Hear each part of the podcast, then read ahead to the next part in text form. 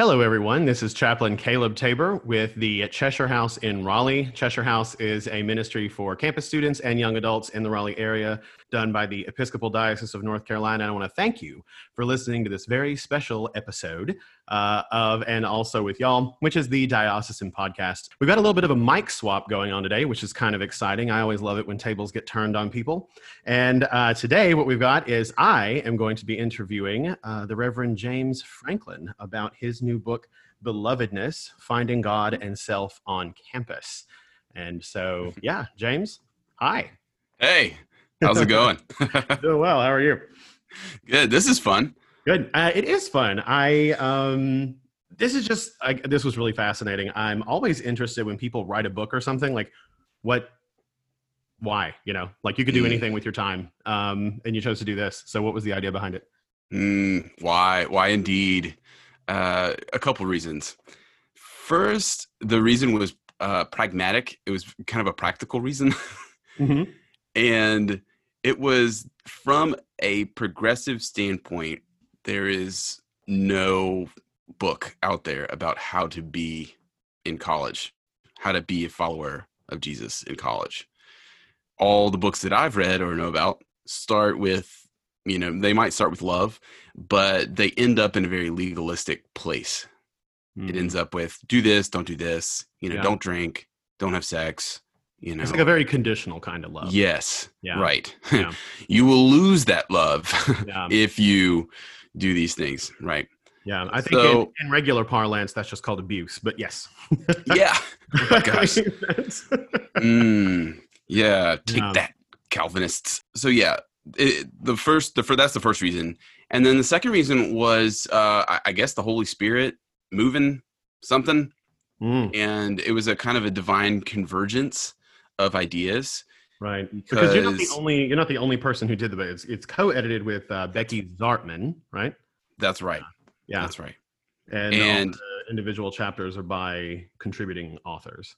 Exactly. Yeah. So so yes, that so very much convergence of of 10, 10 minds really. And the convergence that brought us together was uh, I met Becky at at the campus and young adult ministry conference for the Episcopal Church, and we connected. And then uh, I saw her again at another conference, and I said, you know, I have this idea, and I kind of pitched what I was thinking about a book for actually it was it was originally going to be kind of like a training manual for new campus ministers and then the more we talked the more we realized no actually we need we need something for students. We need to get this in the hands Yeah. of students. Yeah, that just just something for campus ministers was was was too narrow. And so we wanted to broaden the scope and we were taking the ideas that we were talking about and saying oh well well it wouldn't it be great if if this was something that we had had when we were in college?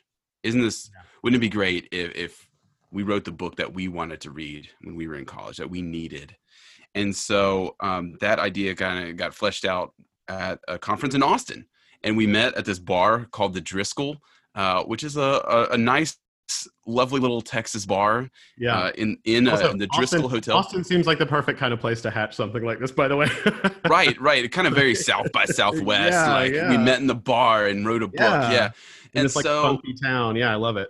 Oh, and that bar is so awesome. It's like picture picture velvet on walls, possibly on seats. Lots of lots of brass.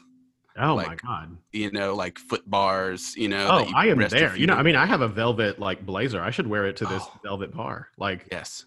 Oh, Oh. man, you would just like it would be camouflage. right? And then and- getting back to my Eflin roots, right? But it's a different kind of camouflage. Yeah. oh man, I love it. And so yeah, I think there's like a I think there's a, a full sized stuffed, you know, taxidermied steer in there too. Fantastic. Pretty I love sure. specifically that it's a steer. That's fantastic. I might be making that like a longhorn, you know, like I might be Well, I think making if that it's up. dead, I don't know that it matters. Mm, yeah, right. Yeah. So, anyways, that's that's where this that's where this came up together, and Okay. and so Beck, Becky and I were talking, and we we we like to say like we wrote it on a napkin, like you know I probably had like a Moleskine with me because I usually do, Yeah. and uh, and we just we just started writing down like what are the things that we wanted to say, and then we realized well actually we aren't the best folks to to say some of these things that need to get said. We're not an we're not experts in mental health. We need someone who is on the front lines of that, who's maybe written about it before, um, an expert in that field, someone Yeah. who's thought deeply about sex and embodiment uh, and what that means. Um, and you know someone who might be uh, an authority on on on all these other chapters that we that we laid out like partying and um, lgbtq issues Mhm. and relationships um, success and failure and and making choices and we feel like we, we kind of tapped into the wisdom that we already knew the, the folks folks that we knew from circles and folks that we didn't know uh, who we wrote in and, and asked them to be a part uh, of this project Yeah, I get that. I mean, and I think that that's really interesting. Um, so, sort of getting into the book a little bit, just like personal comments. I read it because I do my homework.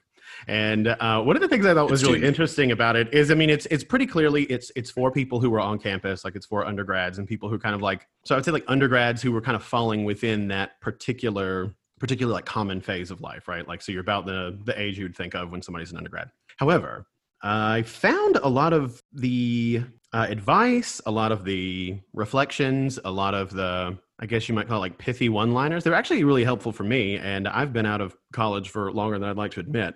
So, you know, it, it's one of those things where even if you aren't like a college student, I think you get a lot out of it. I just like, I read it and then I wouldn't stop talking about it. And my husband was like, okay, well, either I'm going to read it or I'll just keep listening to you and then I won't have to. So uh, it was really good. um, I liked Thank it. I the first thing that immediately grabbed me was the very, very, very first page in the introduction. Any book that within the first two paragraphs use the word schmaltzy, I'm already on board. Right. I thank you becky yeah Um, so you had me, you had me at schmaltzy. schmaltzy yeah, and it was just a really, it was a really good journey from there. Let's see. The first thing I want to look at here is in your section. You talk about belovedness. hmm And I, you you say something kind of towards the very end about the idea of this book being awakening to belovedness, mm. right? yeah So, and I think that's something really important because one of the running themes I really got from most of the chapters, if it wasn't explicitly said, it was just really strongly implied, is that like spiritual growth, cultivating a spiritual life, following Jesus isn't about earning God's love. It's about sort of waking up to a reality that's already there and then responding to it and it's and, and you're growing but it's a growth that isn't something that you're like earning or accumulating. It, it- it's more like it's more like when you grow in love with someone. You're not earning their love. The, the love is assumed at the beginning. It's given right? But you, but you're growing deeper in that. And so Yeah. I, I really i don't know. I really appreciated that because i think yeah. what it does is it provides a profoundly different perspective on what it means to grow spiritually right? Mhm. You're never not going to be held in love. And i and i love the idea that this book produces uh, or presents that that is um you know what would you do if you really believed that you were loved beyond all measure? How would that change your life? How would that you know maybe even change the lives of other people? Exactly. And i mean that's just a really good question. It is. You know? Right but it but it can also sound very kind of meaningless too. Like okay we've heard that before. Like how many sermons have we heard oh well what's the thing that sets us that sets us apart? Well love. Okay live into that love. Okay so what does that mean? Right, exactly. Yeah because love Yeah. i mean we say love for anything right? We Yeah. say you know i love you to parents to partners to children. We say i love this ice cream. And uh, you know so love can have all Yeah. these different kinds of Right. meanings it's right. but the the the concept of there being an unbreakable kind of love of a of a spiritual support that is always with you and that your your spiritual journey is really waking up to that and and and making use of it is just really is just really fascinating i love that Yeah. Well, I think you you hit on the thing that I was going for and that we were going for in the book, and that is that just as you said, that there, it's more about an awakening to that love, that it's it's already present. When in ministry, when we approach situations, when we go to a place where people are, we don't assume that God is not there. we are looking for God in that situation, in that person. And we know that God is already there before we walk into a hospital room, that God is already with the student before we meet them. And and that is that kind of belovedness kind of reality of incarnation that we were that we're talking about. And so it's less of a it's less of a, you know, is it present in me or it's not present until I ask it, but it's more of it's already there. It's already inherently with right. us and in us because of who we are, all of us. I've, right. And it, it starts in Genesis uh, with you're created very good, right? Mm. God and, steps and back divine and, image, yeah,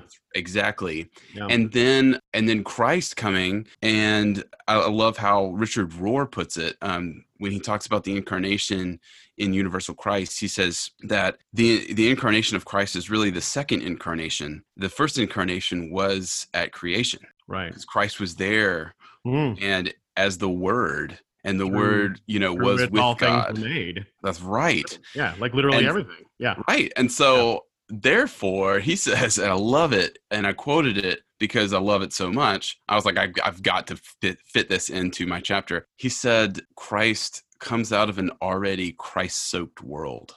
Yeah. Is just like emerges right from everything that Christ is already present in. And I love that. And I feel like that goes along with belovedness because it's seeing that inherent value in the other person and in mm-hmm. ourselves. And the idea yeah. of awakening is closely tied to that because I, have kind of pieced together from from some contemplative practices, you know, and things where the idea of awakening is kind of threefold, where it's like awakening to yourself first, as is kind of the first layer of these concentric mm-hmm. circles going inward. And the outermost layer is awakening to yourself. The, and then the middle layer is uh, awakening to, to the, the reality that is around you. So, mm-hmm. like divine reality of, of God being in all things mm-hmm. right? So that that christ soaked worldness. Yeah. And then the sinner is is becoming kind of fully alive to both of those and to know what it means to like know the love of christ to know the love of god for you. Right. So, so and, that, that, be, and that's, that's like the kind of like the foundational yeah. that's the foundational move that you make right. in, in, terms of like kind of waking up to this belovedness and sort of taking on a whole new perspective on like like the world and, and, and life and yourself. And and the inescapable conclusion of all of that is that if you are loved in this way and god is in you in this way then god is also in other people in this way and uh, they are loved in this way as well. And so that kind of has like a reverberating effect on everything from like how you think about yourself to like your ethics with other people. And that's what i really liked about this book is it, it hits on all these different kinds of topics right? It and it and it it, it actually the the chapters having these different topics it enables them to stay very focused mm-hmm. and you don't have to read pages 1 through 80 to get the point that's being made you know in that chapter right if it's kind of in the middle of the book it's you can sort of pick it up if you've got an issue with a particular thing that you're thinking about and maybe want some guidance on it so you know the, yeah. the chapters they they range from things like you know just making choices which everyone has to do. Even when you're not in college you have to make choices and you still run that risk of like making unwise decisions. And it and it touches on things like that on uh, sexuality on queerness on like partying probably the most provocative and interesting title. Like if John the Baptist was going to write one of these titles, it would be the the last chapter called "Holy Shit," um, mm-hmm. which I also just really appreciated. Yeah, and this this notion of of God being within you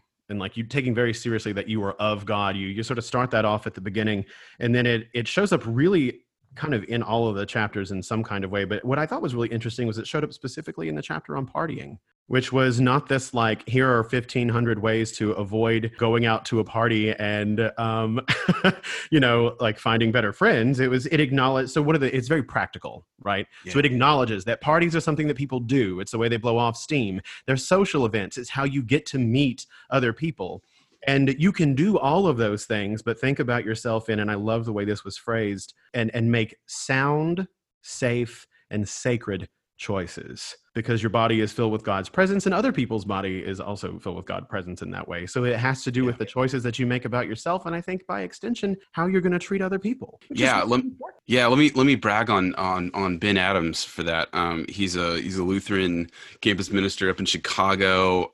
He is the campus minister for I think uh, 3 or 4 uh, colleges and universities in in that area, Mhm. and he's he's a great guy. And he, yeah, I love how he how he phrased that and put it. And he he re- he talks about like a seesaw of like a balance of Yeah. like seeing someone else's belovedness and and in yourself and when you're making choices about partying that you kind of are hitting that that balance right it Mhm. doesn't say like don't party No. which i think i think is really surprising for someone who might pick up this book as a christian expecting expecting that that penny to drop right of like you know they're just kind of goading me like for, you know like they're just leading me on and then when i get there i know when i get to the the partying chapter when i get to the sex chapter it's going to be like just don't you know don't do it i mean with covid going right now i mean it's probably Okay, yeah, that's a different like. Uh, yeah. maybe just don't right now but like Right, we're not right saying now, that you know that's, that's not the standard rule, right? No. The no. Well, see, okay, so here's another thing about it that I, we didn't really name in the book, but you you kind of bring it up with talking about reality. And so if our reality is found in Christ, as it says in Colossians, right? If our reality is Christ, and and so therefore our reality is living in the beloved, right? Then we have to we have to be, I think, gracious to reality. You know what I mean? Absolutely. So we don't talk about it, but we're being realistic. Part of college is having freedom, and part of having freedom is making terrible choices, right? right. Yeah. part of freedom is going to parties because that's just a part of college. Right. Well, and know? it's you know that's I think one of the things that it doesn't necessarily get brought up explicitly, but it's a it's a conclusion one can really safely draw.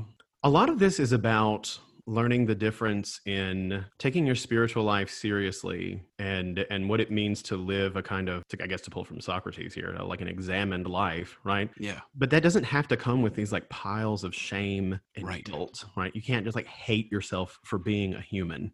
So I think once you start peeling away that anxiety over just basic, basic human things, you can really start to grow into that belovedness because you're not always constantly distracted by the anxiety, the shame, the the self-hatred that you're probably going to project onto others and be more hateful towards them. Like it's a whole it's a whole thing and it, it really just comes unraveled which Mm. you know we were talking about making choices and this gets to something um, in make in the making choices chapter i i absolutely loved to talk about discernment and that discernment isn't i'm quoting now it says discernment isn't so much about uh, figuring out a puzzle or solving a mystery but clearing away what isn't good or true or important separating it out so that you can see the things that are good or true or important and it's about sort of separating i guess you'd say like the wheat from the chaff in your own mind or your own Yeah. soul yeah Yeah, I think I think oh that's so that's Stacy Allen and she is also in Chicago. She's the Episcopal campus minister and she I believe in that part is talking about like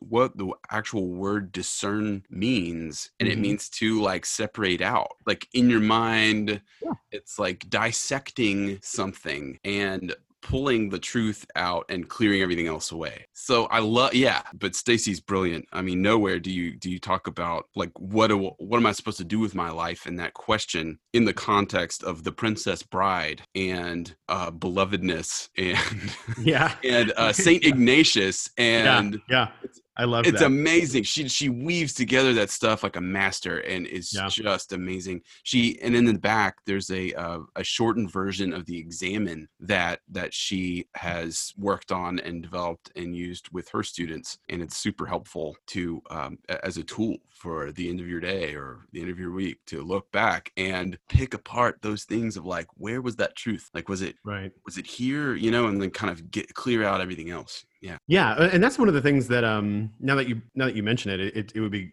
be good to mention is that the book does come with like, you know like sort of structured reflection questions you can ask yourself. So that if you don't have a campus chaplain um, or kind of spiritual guide figure that you that you trust that you've clicked with whatever if you just haven't found one yet it it doesn't just kind of leave you hanging like okay here's an essay and then you know i guess you just make whatever you want out of it. So you certainly can. It it helps you sort of structure your your thought and your engagement with the material which I, I really love and you know I just kind of the the making choices chapter again she just kind of drops it like very very well at the end she just says um god loves you pay attention Yeah. what you know what's mic drop done right Yeah, Like- right.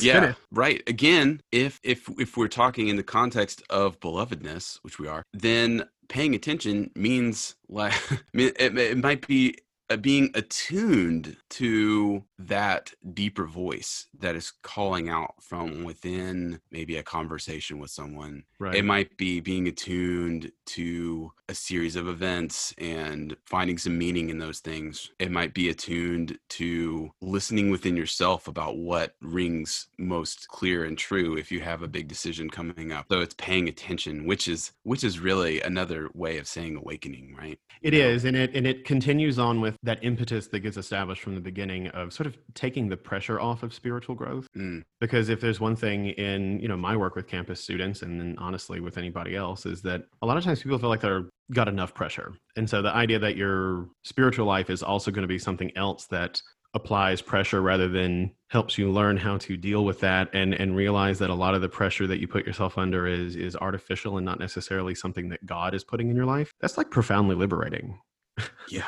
so much about this book is profoundly liberating. I remember uh, in the chapter on success and failure, I, I, this really stuck out to me as um, I'm quoting here Grace is the glue that holds the mystery of our lives together. We cling it neither too tightly nor too loosely to our lives with grace we live with humility and gratitude that we are loved and known. And if you're the kind of person who's really easily stressed out by little things, saying that you can learn how to hold those things a little more loosely, and that doesn't mean that you don't care, can yeah, really yeah. have a, a, profound ripple effect. Well, yeah, I love uh, that's Brandon Harris um, who wrote that chapter, and he uh, he's been the one of the chaplains at Georgetown, and he's an American Baptist, and I believe he's uh, I think he's the pastor at a, um, a UCC church. I believe I might have that wrong, but uh, is amazing, and I love. Yeah, I love how he put that. I think I think it goes to giving grace to the situation when, especially when we fail, right?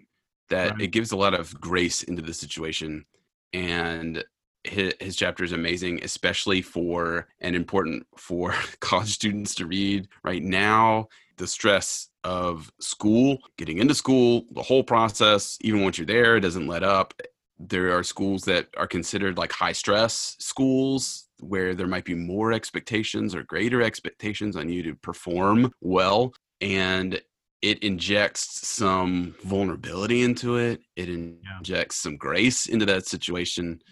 And it does take that pressure off. Again, like you said, yeah. it it's not so much to perform but just to be and live into and live into this identity yeah. of being beloved first absolutely and, and that's that sort of uh, leads well into this this thing that the question that was asked in the relationships chapter mm that really struck me when I read it. And it is one of those questions that you could probably ask for the rest of your life in an effort to keep yourself honest. And uh, the, the author of this chapter asks us Does what you know of God broaden your sense of meaning or does it limit it?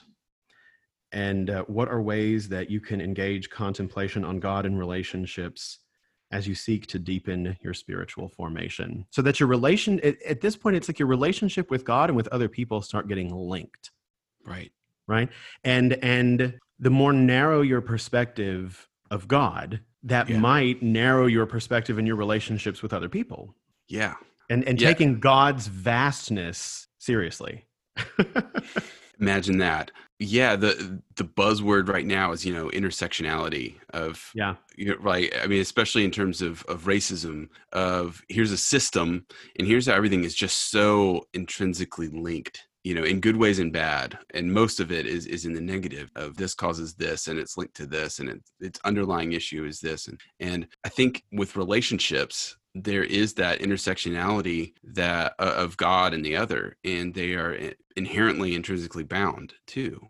And one of the one of the reasons we wanted to include a chapter on relationships was not only just practical about about college about how to navigate relationships like what to do when you know um, there's breakups or right. when there's like a you know the great friend freshman you know first semester clean out of friends you made some yeah. but then you know you ditch them and oh, find some yeah, this, i don't think I, I, don't think i like where this is going yeah. Um and uh, you know those are those are practical things but but underlying is that belovedness is inherently relational. Yeah and it's well, and you can be in a relationship with someone without it being like the be all end all right? I mean even in the relationship yeah. chapter though they say you don't need everyone to be your best friend right? It doesn't mean that you don't care for other people but you have to recognize your own capacity too. What's really important about what this chapter does, and I think what this what this book kind of is, what this book is is pursuing overall, is if you realize that you carry your belovedness with you, you don't have to rely on things like overcommitting yourself Yeah. to find value in yourself. You don't Right. have to you don't have to be everyone's best friend to feel loved. You don't have to do things and get yourself into situations where you might be kind of like pressured into making bad decisions to feel loved if you carry that that that confidence that only love can bring, Right. With- right? Thank you. Yeah, yeah. It goes to like insecurity, right? Yeah, exactly. I And it- mean, every al- almost all college first year students I- I, I've met and know are, are pretty insecure. Oh, absolutely. You know? hey, I mean, I think I'll speak for myself here. No one else. I think that carries on beyond college in a lot of instances. oh heck yeah, right. And- I'm I'm, and the- I'm so the- insecure. Yes. Yeah, well, and I think that's the like learning to be secure in that, and that's thinking about spirituality as something that's growing and developing rather than just like constantly trying to earn, earn, earn. Right. That that sense that that that you have to earn God's love robs you of that security, and so I don't know Right. really grow because you're not very grounded. Right. Right? Yeah. Right. And that and that is a question of value.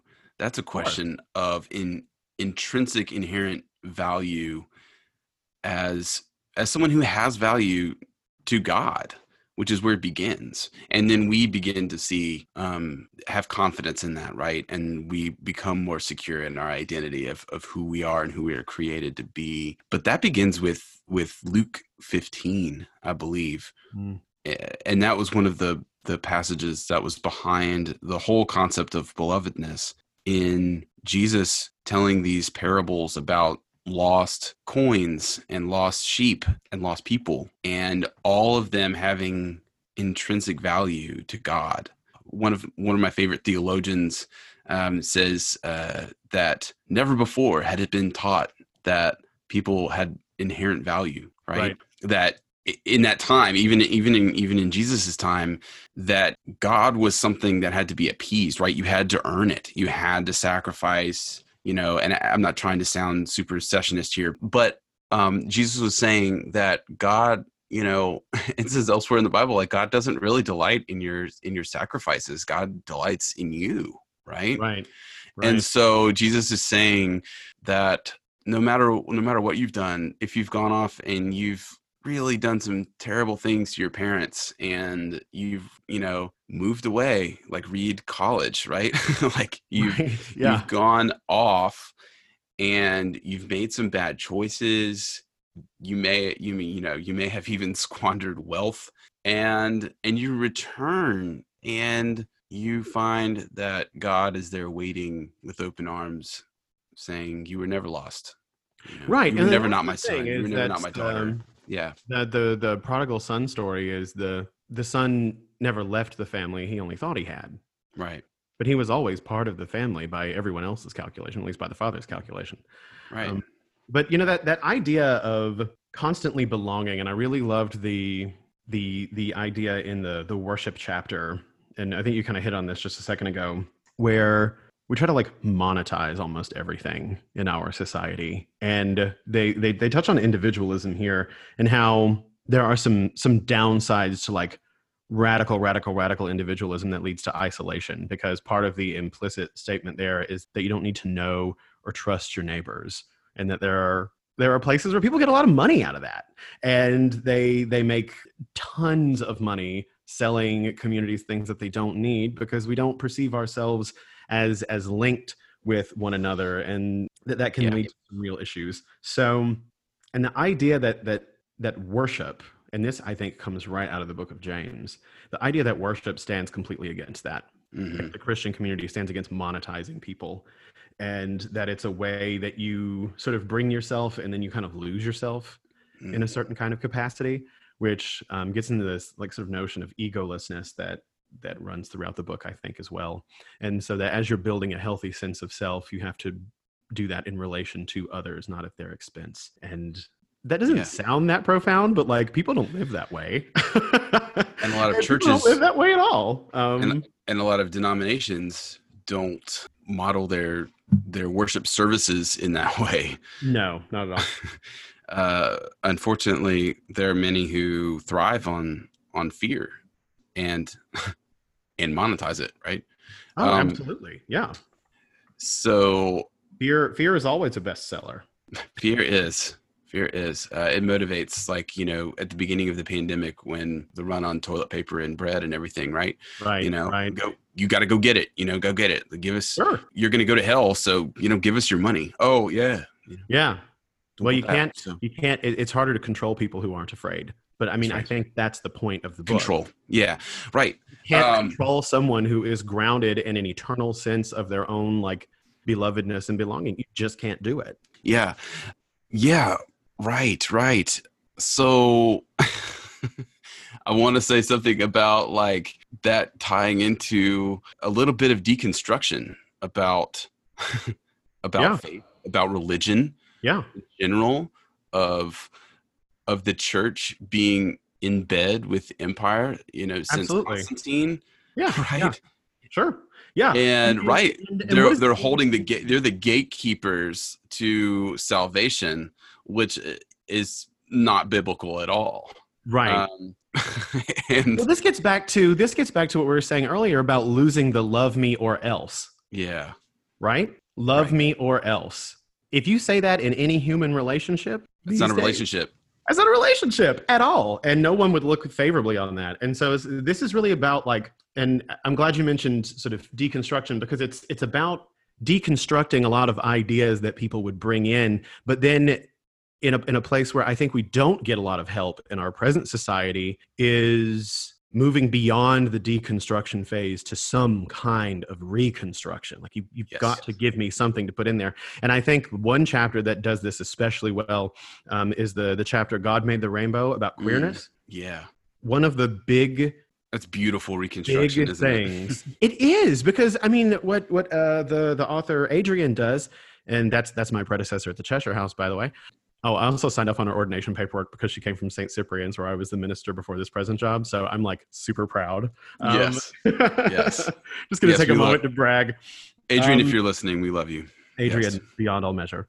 So the but one of the things that I really love here is Adrian gives an example of what it looks like to queer the Bible. Mm, And it's not just like how do you go back and find a response to the passages that people uh, use against you, and it's not this constant thing. And like speaking as a queer person, this frustrates me.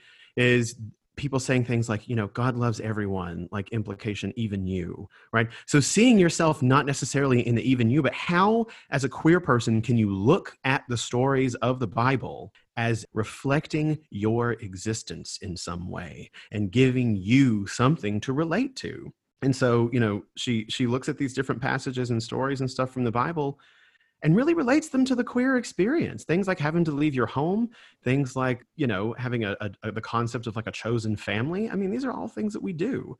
And it's just that's a positive step in the direction of not just deconstruction because we're clearing away you know as the the discernment chapter says the making decisions chapter is saying we're clearing away the old stuff and then and like seeing what's there and and that you actually can make steps in a positive direction and i think that's what belovedness sort of emboldens you to do and it's it's, Yeah. it's beautiful. It's yeah i mean you show me a book you show me a book uh, that's um, not only positive but and not only affirming but just like this is gospel truth. Yeah yeah yeah. About what it means to be queer and follow jesus in college and Yeah. and I'll, I'll, i could show you one book i guess and it would be this right so isn't it refreshing to hear something like well actually the rainbow was a sign that never again will harm come to your body you know yeah that Yeah. God loves you that much, right? Mhm. And as coming from the place of like reclaiming the rainbow as Yeah. not just a more, I don't even want to use the word secular, but just symbol, right? Of sure of what it means to be queer and it's not a religiously sectarian symbol. yes, right, right, right, right, right. yeah yeah And so reclaiming it as as something that is that does have meaning, right? Yeah, there is more absolutely. meaning to this thing. Yeah. And, and that the idea that a queer person can look at that and say i am not someone who's going to be erased right. Which is Yes. the point adrian makes is absolutely Right. wonderful because so much of life for a queer person is erasure, whether it's your Mm. family blotting you out or history pretending like you didn't exist until just like fairly recently and now you're a fad that's just gotten out of control. So, yeah, no, it's really wonderful. or in religion, you know, uh, overuse of of of you know gendered terms for God and everyone else, Yeah. or or like you said, characters in the Bible being like just being straight, you know, and that's Yeah. kind of how it's taught. Yeah. but right. like like have like you there's no way you could read something like the story of David and Jonathan and see something queer in it. Obviously, seriously? you're just like, you know, you're just being gross. And I'm just like, okay, Yeah. honey. Um, yeah yeah right right exactly exactly um yeah david was david was kind of kind of pansexual right i mean Right? yeah. it seemed like it I um mean- but yeah i mean read the story of joseph you know i mean and and his you know technicolor coat of colors exactly. right? And You like know? coming out, like, oh, do I tell my family this is who I am? Like when I was reading Right. that, I was just thinking to myself, as like, story yeah you know, I'm friends with a lot of drag queens, and some of them talk about how, like, you know, their friends may see them in drag for the first time and they don't recognize them. Mm. Right.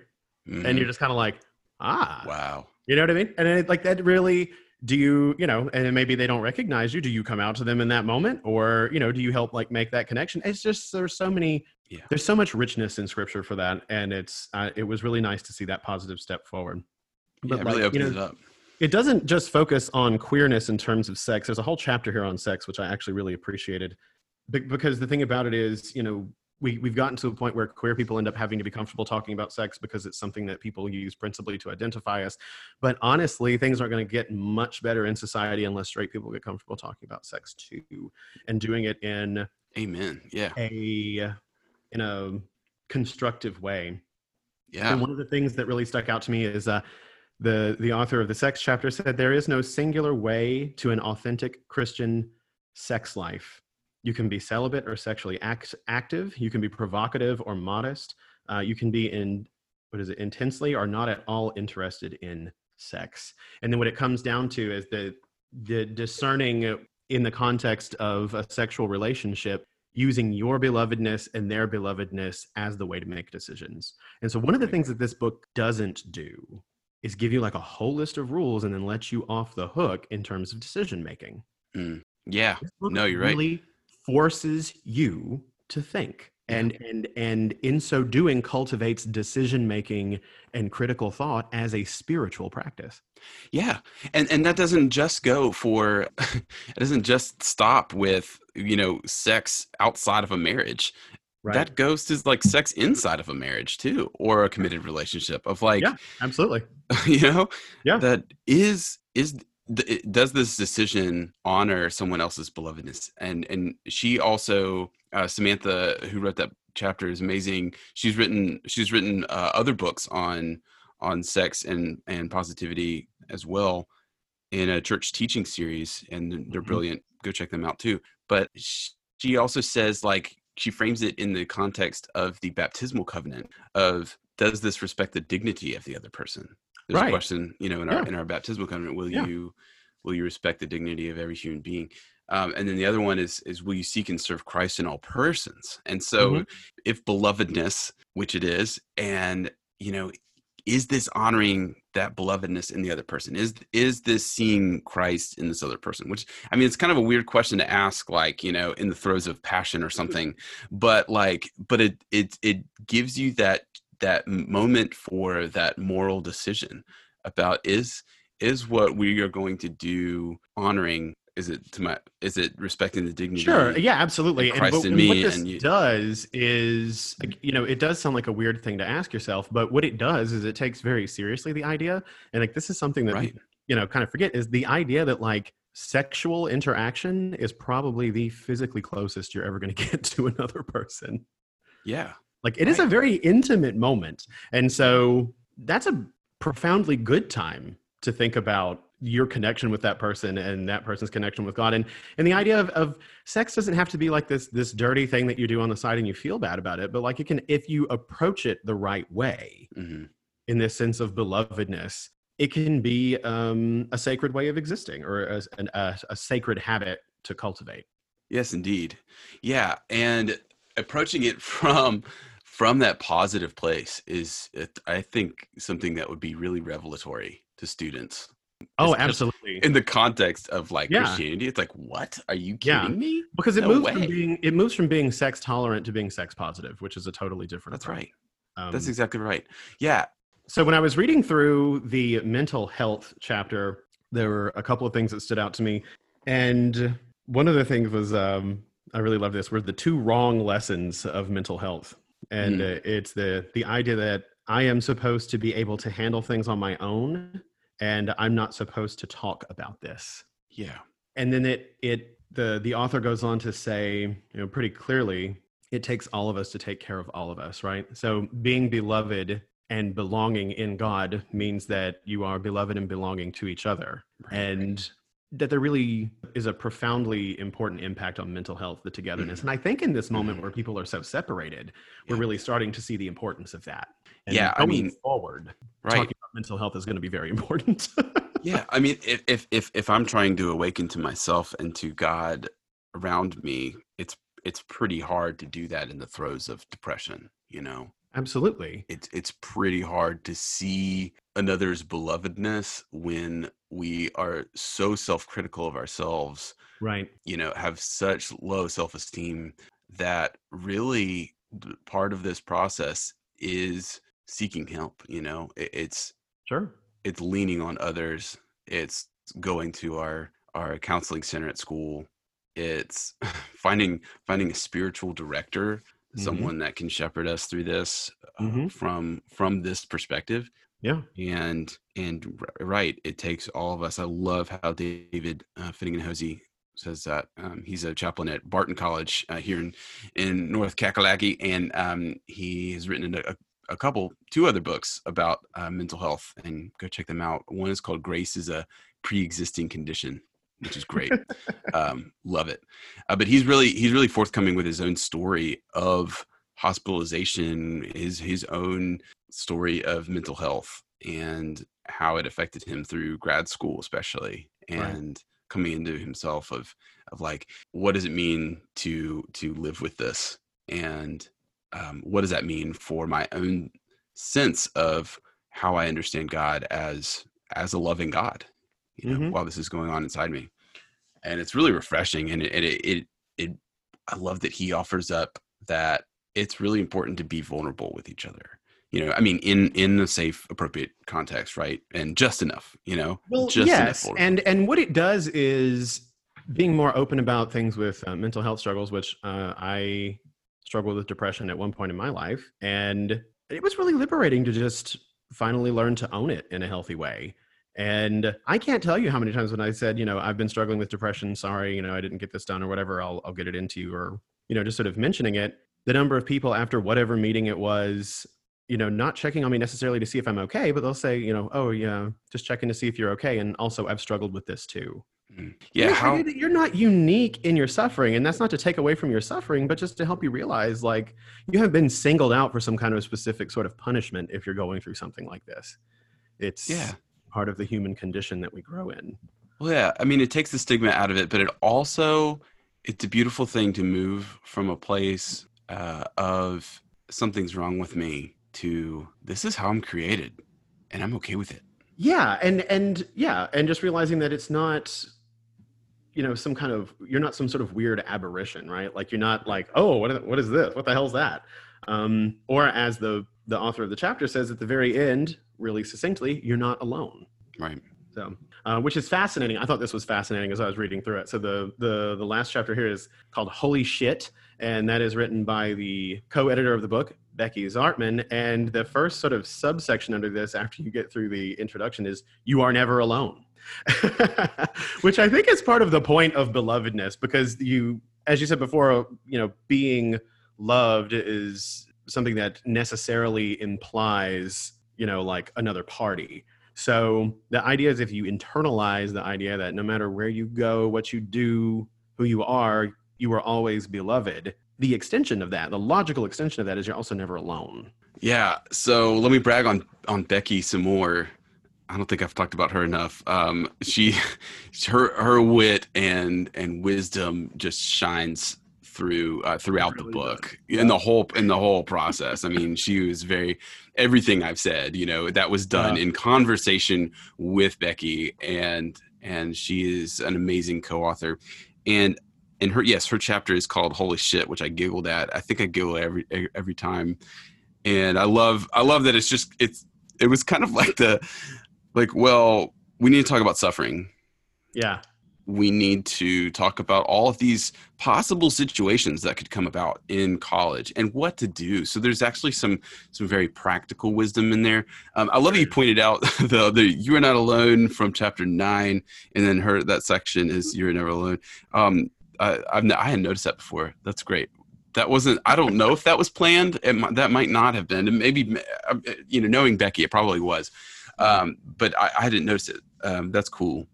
Yeah. Um, but yeah, we needed a kind of we needed a kind of a catch-all, you know, for for some s- conversations and situations that might. Well, and it about. touches on all of these things in a way that doesn't necessarily, again, bring about shame. It just sort of acknowledges them as a reality, and and these are things that you may have to deal with. So it right. talks about things like you know, uh, sexual assault. You don't have to be ashamed of yourself if you've been assaulted. Uh, things like controlled substance abuse. This is a thing that you're probably going to run into. Burnout, which everyone, everyone that I know of in college when I was there, and that I know, you know, now who is presently, sort yeah. of ends up experiencing in some capacity. Failing a class or academic probation. Just sort of saying, uh, I love how she phrases this. Believe it or not, realizing that you're going to fail a class is an opportunity to learn something about yourself.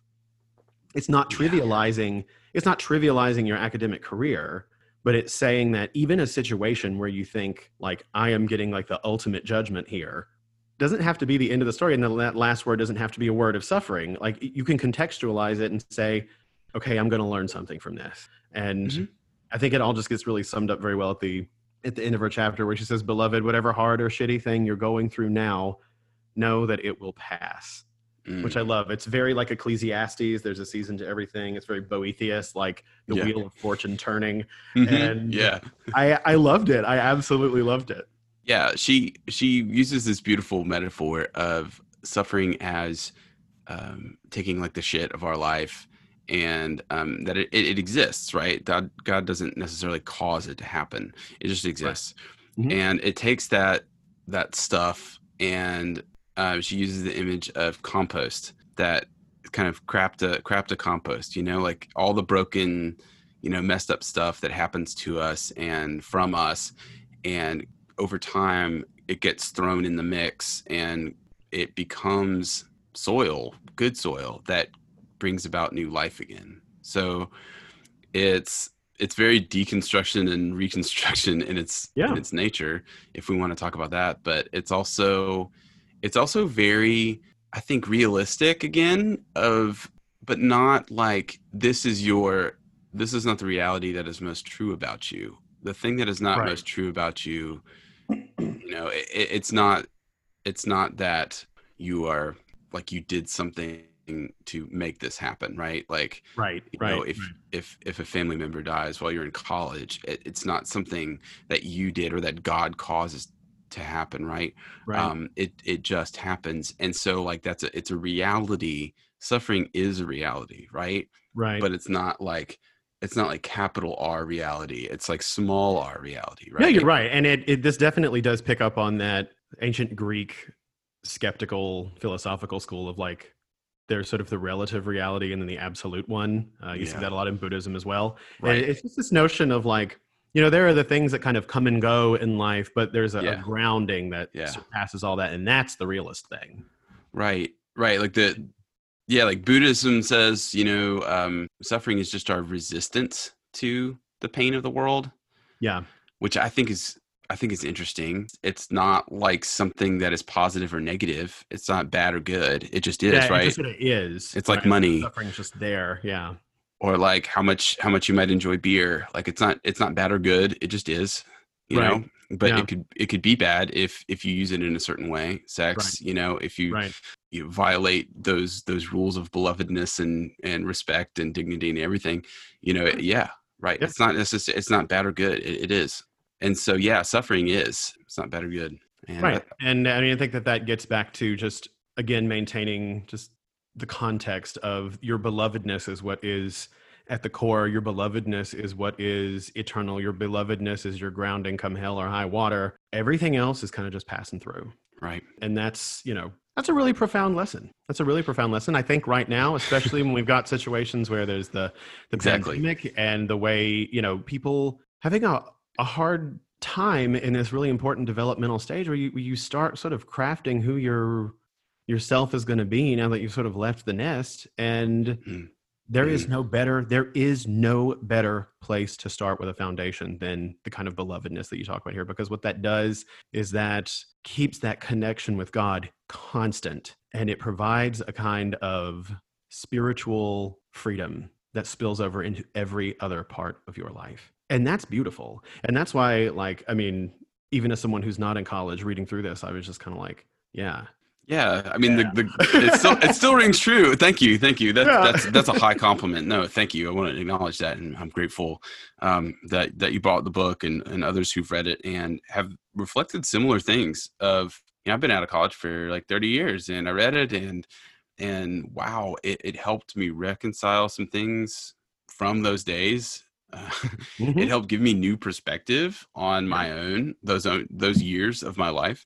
Yeah.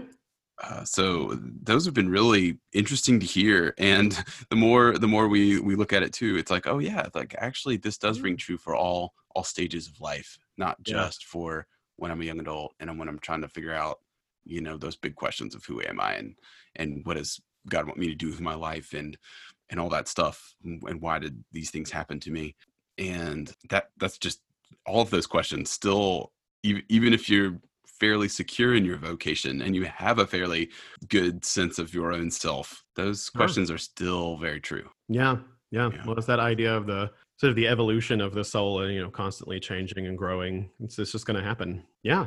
So it's absolutely wonderful. And uh, is there anything that uh, you'd like to sort of, Mm. uh, as RuPaul would say, shamelessly plug, uh, other Oh. than of course your book or any?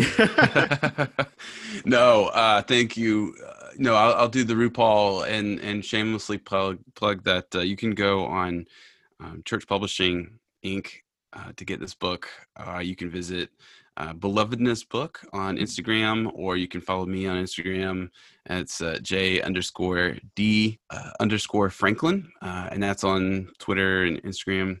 And you can find links to the book there. And uh, if you use the code um, all uppercase beloved 20, you can get 20% off. So little little friends and family, uh, you know, listeners of of and also with y'all discount.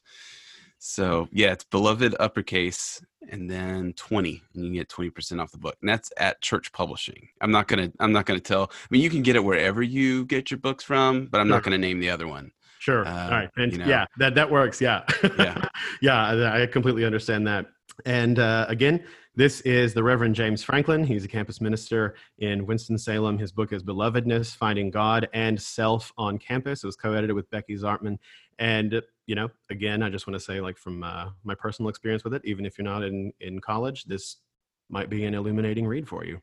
Uh, James, thank you so much for letting me turn the tables on you and interview you on the and also with y'all podcast.